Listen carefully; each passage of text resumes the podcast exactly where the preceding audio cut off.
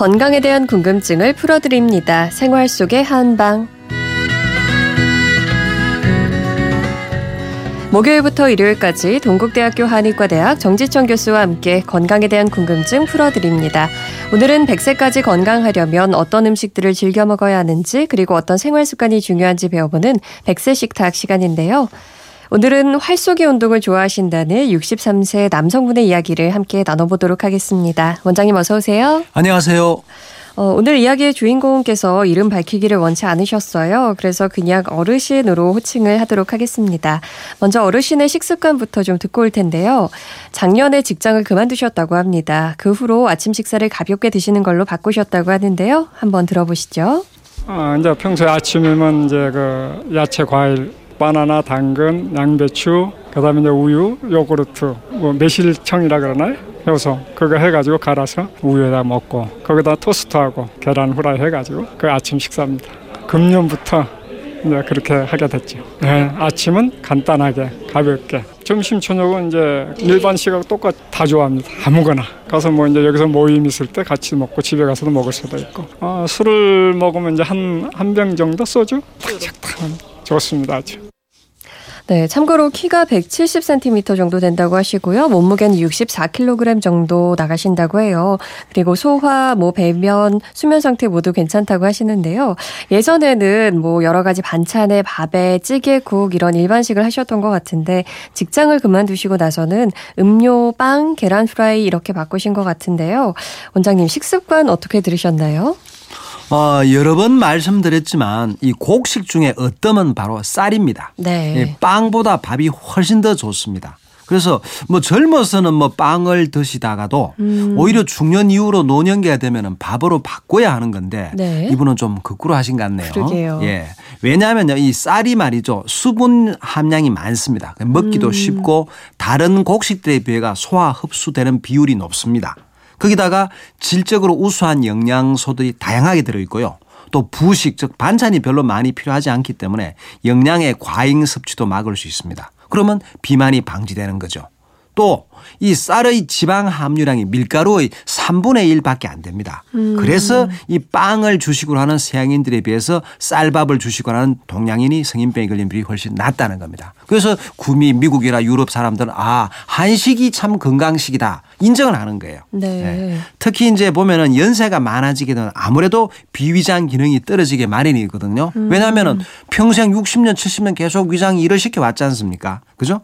바로 그 비위장을 보충하고 도와주는 보익해주는 최고의 곡식이 바로 뭐냐 쌀입니다. 쌀 약이나 음. 마찬가지예요.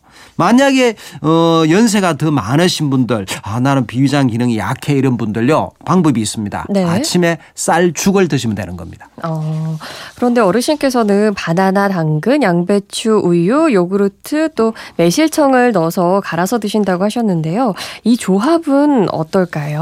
아뭐 이분의 체질을 뭐 지금 나온 것만 가지고는 파악할 수 없으니까 음. 그 재료들이 몸에 딱 맞는지 제가 알 수는 없지만 네. 일단은 뭐 지금 나온 것들은 다 건강 식품 식품에 속하는 건 틀림없습니다. 아. 자, 그런데 이 조합으로 본다면 말이죠. 예. 그 매실청을 함께 넣는 것은 좀 좋지 않습니다. 어, 따로 드시는 건 몰라도 예. 왜냐? 지금 우유하고 요구르트가 들어가 있잖아요. 그죠? 네. 거기에다가 매실은 뭡니까? 신맛이 강하죠. 예. 뭐 매실이든 오렌지든 뭐 레몬이든 이런 종류들 신맛 음식이 섞이게 되면은 음. 바로 우유와 요구르트에 있는 단백질 성분이 엉기고 맺히게 됩니다. 그러면 소화 흡수에 불리하고 오래 머무를 수가 있어요. 그래서 음. 우유 요구르트하고 신맛 음식은 좀 맞지 않다는 거. 네.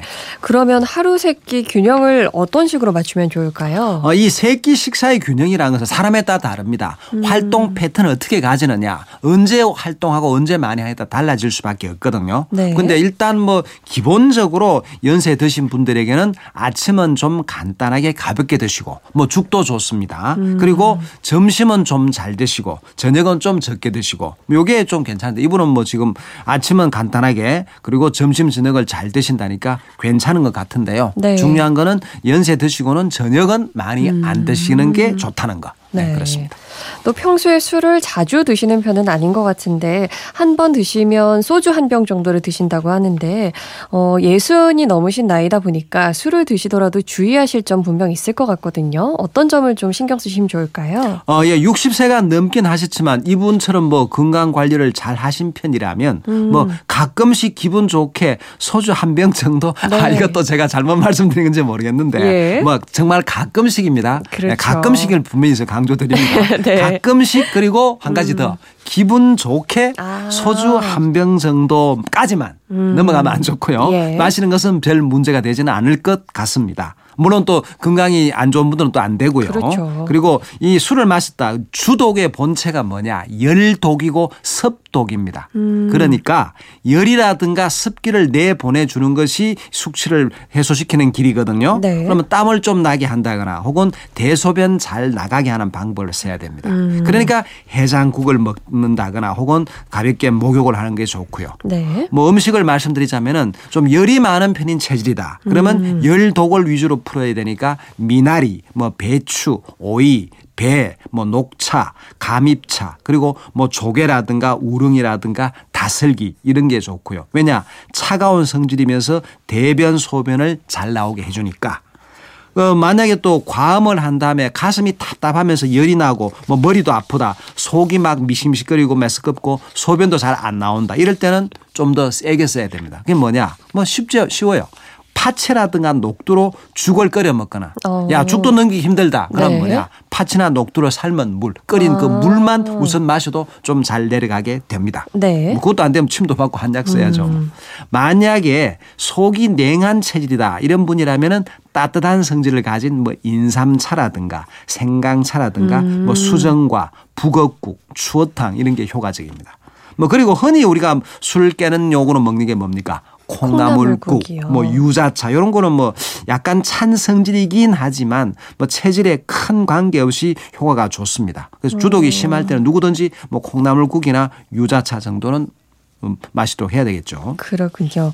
그런가 하면 어르신께서 요즘 활쏘기 운동을 시작하셔서 재미를 붙이셨다고 하는데요. 남산에 있는 활공터에서 즐겁게 운동을 하시게 됐다고 합니다. 근육도 많이 드셨다고 하네요. 제가 이제 활쏘기 운동을 처음에 시작하게 된 동기는 집사람하고 남산 둘레길을 가다가 활공터가 있더라고요. 아, 이거 하면 참 좋겠구나. 산 속에서 하는 거 심신단련, 뭐 정신집중. 그래서 3월달, 4월달 교육 마치고 5월 달부터 이 사대에 서게 됐습니다. 지금은 아주 여기 오면은 진짜 아무 잡념이 없어져요. 첫째 그거 하나는 좋은 것 같아요. 취미를 붙이은 다음에 굉장히 정신이 맑아진 것 같아요. 관역에만 집중하다 보니까 그리고 마음가짐, 자세 여기 오면 참 또 예의 범죄를 굉장히 따져요. 정신적인 것, 그다음에 육체적인 것 이런 게 참 좋은 것 같습니다. 화를 쏟아 보면은 이 자세가 반듯해져요. 모든 건강의 기본이 자세예요. 사람이 자세가 반듯하게 서면 오장육부 모든 발에서 머리 끝까지 흐트러짐이 없으니까 사람 균형이 잡히는 거죠. 그게 건강의 첫 번째라고 생각합니다. 네.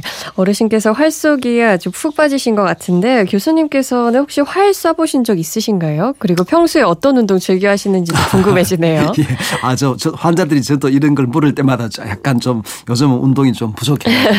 네. 어, 저도 어릴 때 뭐 유원지에서 한두 번 쏴본 정도입니다. 아. 뭐 저는 운동을 좀 틈틈이 골프를 좀 하고요. 예. 뭐 가끔 등산하고 음. 또 조금씩 뭐 걷기도 하고 또 평소에 그 병원 내에서 계단 오르기를 늘 하는 아. 편입니다. 예. 사실 이 활소견은 저도 하고 싶은 운동이기도 한데요. 오. 저도 바로 얼마 전 남산 그 저 트레킹을 하고 좀 걷기를 했는데 네. 그때 활공터를 지나가면서 보고 야 나도 아. 좀 한가해지면 해야지 그런 마음이 들었었습니다. 예. 이 활속이 말이죠. 조선 시대 세자 마마의 교육 과정에 들어있는 교육 과정에 들어있는 겁니다. 음. 예.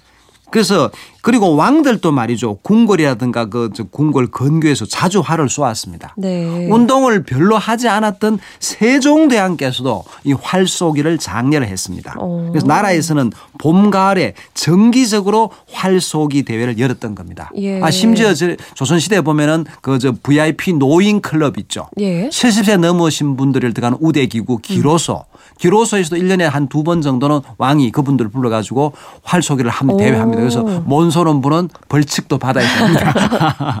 그렇게 어. 합니다. 그래서 왕들이 그러면 왜 활쏘기를 즐겼느냐? 네. 사실 보면 조선은 보면 문치주의지 않습니까? 음. 지나치게 학문 연마 뭐 사서 삼경 오경 하지 않습니까? 예. 그 너무 그러면 안 된다. 그래서 문무의 균형을 잡아야 된다. 아. 그래서 사실 활쏘기는 기본 무예의 하나입니다. 사실 우리나라 군대가 조선에 보면은 활이 강했지 않습니까? 맞아요. 물론 지금도 뭐 세계적으로 금메달 우리가 다 따는 건데요. 네. 어쨌든 이게 무예의 하나이기도 하지만 사실은 음. 심신을 단련하는 운동이기도 하고 또 음. 정신 운동에도 참 도움이 됩니다. 네. 저희 청취자분들 중에서도 이미 활쏘기를 운동으로 하고 계시는 분들도 계실 거고 지금 방송 들으시고 나도 한번 해볼까 하는 분들도 계실 것 같은데요. 어, 나이가 많으신 어르신들께서 하시기에는 어떨까요? 사실 이거 활쏘기가요. 극복여와는 달리 운동량이 음. 상당합니다. 네. 이 시위를 몇 번만 당겨도 땀에 흠뻑 젖을 정도라고 하는데요. 사실 그래서 나이 많으신 분들이 시작하기에는 좀 쉽지 않을 수 있습니다. 음. 그러나 뭐 평소 건강 관리를 잘 하시고 있는 분이라든가 혹은 뭐 중년이나 젊었을 때도 시작한 분들은 뭐 문제가 없죠. 예. 그리고 사실 이 활의 말이죠. 이 복원력이라든가 양팔 근육 힘만 가지고는 화살을 멀리 보낼 수가 없다는 겁니다. 네. 바로 배꼽 아래에 있는 단전의 힘이 실려야 화살이 힘차게 날아갈 수 있다는 겁니다. 음. 이활 시위를 당기는 손이 깍지손이거든요. 예. 이 깍지손으로 당기는 데는 주로 엄지, 금지, 중지에 힘을 씁니다. 그런데 음. 한의학적으로 보면 여기는 말이죠. 주로 경락 중에서도 음에 속하는 음경의 경락이 통행하고 있습니다. 네. 그럼 이 음경 경락은 어깨에서 손끝으로 기가 운행이 됩니다. 음. 그러니까 단전의 힘이 배에 있는 힘이 어깨를 통해서 경락을 따라 가지고 손끝까지 와서 활에다가 전달이 된다는 얘기입니다. 네. 반대로 활을 잡는 손이 줌손인데 음. 이 줌손은 주로 중지, 약지, 그다음 새끼 손가락 여기에 힘을 써야 됩니다. 근데 거기는 주로 양에 속하는 경락이 통행하고 있습니다. 넷째, 다섯째가 양경락 통하는 겁니다. 이 양경락은 손 끝에서부터 어깨 쪽으로 방향, 방향이 갑니다. 그러니까 음. 그 활을 잡은 손은 손 끝의 힘이 경락을 통해서 어깨로 가서 단전으로 수렴된다는 얘기죠. 그렇군요. 활쏘기의 그 효과라든지 이런 부분도 궁금해 하시는 분들 많으실 것 같은데, 어, 운동 효과 말고 다른 효과가 있다면 한 가지만 알려주세요. 어, 정신 집중에 큰 도움이 됩니다. 음. 이 몸과 마음이 하나가 된 상태에서 조준을 해야 관역에 맞출 수 있거든요. 예. 그러니까 아까 이분도 말씀하셨지만 활쏘기에 몰입하게 되면 그야말로 음. 무아지경. 그리고 망아 지경의 상태에 이르게 되는 겁니다. 네. 그러니까 동정, 움직일 동, 고요할 정. 음. 이 균형이 잡혀 있는 심신 수련이다. 뭐 네. 뭐 이런 거고 이 극복에는 두 팔바 하는 것 같지만 이게 힘이 많이 들어요. 아랫배에 힘을 준 상태에서 음. 한 손으로는 활을 밀고 다른 손은 시위를 잡아 당기고 두 다리로 땅을 딱 딛고 굳건히 받쳐줘야 되고 거기다가 근육이 긴장과 이완을 반복한다. 그러니까 근력이라든가 지구력 강화 그리고 혈액순환에 도움이 되고요. 그또 나아가서 자신도 모르는 사이에 자연스럽게 복식 호흡이 됩니다. 어. 그리고 활을 들어 올릴 때 내장이 위로 들어 올려졌다가 시위를 놓은 다음에는 서로 내려오니까 내장이 자극을 받아서 그 자체의 기능도 활발해진다는 거죠. 음, 그렇군요. 오늘 백세 식탁에서는 활쏘기 운동을 즐겨 하시는 63세 어르신을 만나 뵀는데요. 이렇게 활쏘기 운동 앞으로도 꾸준히 즐기시면서 건강 관리 더 잘 하셔서 오래도록 행복하시기를 바라겠습니다. 생활 속의 한방 백세 식탁 오늘도 동국대학교 한의과대학 정지천 교수와 함께했습니다. 고맙습니다. 고맙습니다.